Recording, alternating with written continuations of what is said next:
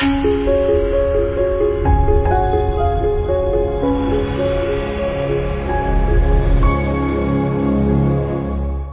大家好，这里是科技微报，我是风云。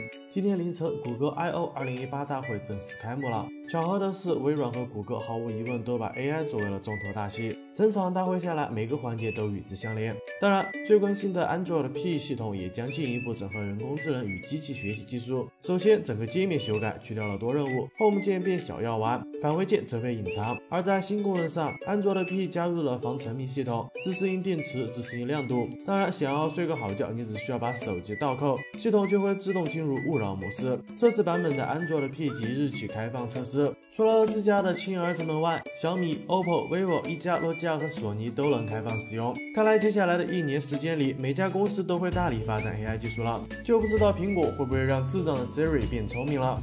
今年三月份，联想在三月二十日发布了新机联想 S 五。从命名来看，联想已经完全放弃了 ZOK 品牌。然而，ZOK 方面突然通过微博宣布，将于六月回归做国民新旗舰，想必这是很多网友始料未及的。有网友在微博下留言询问：“你复活了？”ZOK 方面对问题进行了肯定的回答：“满血。”随后，网上也曝光了疑似新国民旗舰的正面谍照。从图片来看，该机的顶部左边和右边都是窄边框的全面屏，而下巴也不是很宽，并且内置了。前置摄像头，那么该机真的就是 ZOK 品牌将于六月推出的新品吗？好吧，我们只能拭目以待了。骁龙六百系列处理器最近两年可谓是风生水起，随着联发科 P 六零的推出，高通又在酝酿着新的系列。现在骁龙七百系列处理器终于浮出了水面。近日，外媒曝光了骁龙七百系列的骁龙七幺零、骁龙七三零参数表。从图片来看，骁龙七幺零采用了八核心自研 Korea 三 XX 处理器，拥有四个大核、四个小核，最高主频二点二 G 赫兹。骁龙七三零则采用了八核心自研 Korea 四 XX 处理器，同样拥有四个大核、四个小核，最高主频二二。点三 G 赫兹，在制造工艺上，骁龙七幺零采用了三星十纳米 LPE 工艺，骁龙七三零则采用了三星八纳米 LPP 工艺，后者能效无疑更高。此外，有消息称小米有两款手机将搭载骁龙七幺零的系列，代号为 Comet 和 Sirius，其中 Comet 采用了 OLED 显示屏，搭载安卓八点一系统，拥有三千一百毫安时的电池；Sirius 则配备了刘海屏，配备三千一百二十毫安时的电池，同样搭载了安卓八点一系统。除了小米以外，OPPO、vivo 下半年的新机。也将很快跟进，此时就只能心疼联发科了。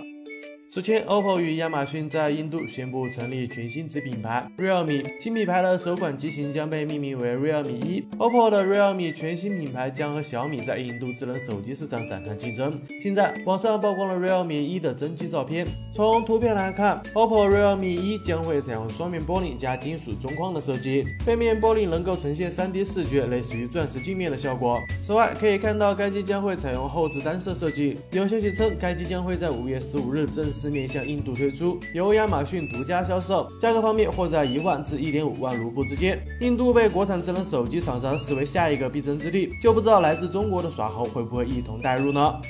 自从2015年以来，Apple Watch 的外形基本没有变化，很多人觉得方形表盘显得格格不入，所以拒绝购买它。那么新款 Apple Watch，苹果会不会为它配备圆形设计呢？近日，美国专利局公布了一项名为“具有曲面边缘的显示器”的电子设备。值得注意的是，该专利是在 Apple Watch 发布后提交的，所以很有可能苹果今后会生产圆形的 Apple Watch。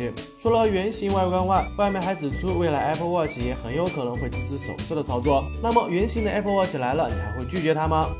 随着 Google 安卓计划的推出，越来越多的厂商也加入了这个针对新兴市场的平价安卓手机计划中。此前曾报道，魅族已正式加入了安卓的购大家庭，现在华为也正式加入了这个计划，并推出了旗下首款安卓的购机型华为 Y 三2018。目前还没有其定价的信息，不过应该确实非常便宜才对。由于定位入门，所以参数上采用了五英寸的屏幕，分辨率为八五四乘四八零，搭载 MTK 六七三七处理器，一 GB 加八 GB 的存储组合，后置八百万。像素摄像头，两千两百八十毫安时的电池，拥有白色、灰色和金色三种配色。看来国外智能手机市场对手机的配置要求真的是很低啊！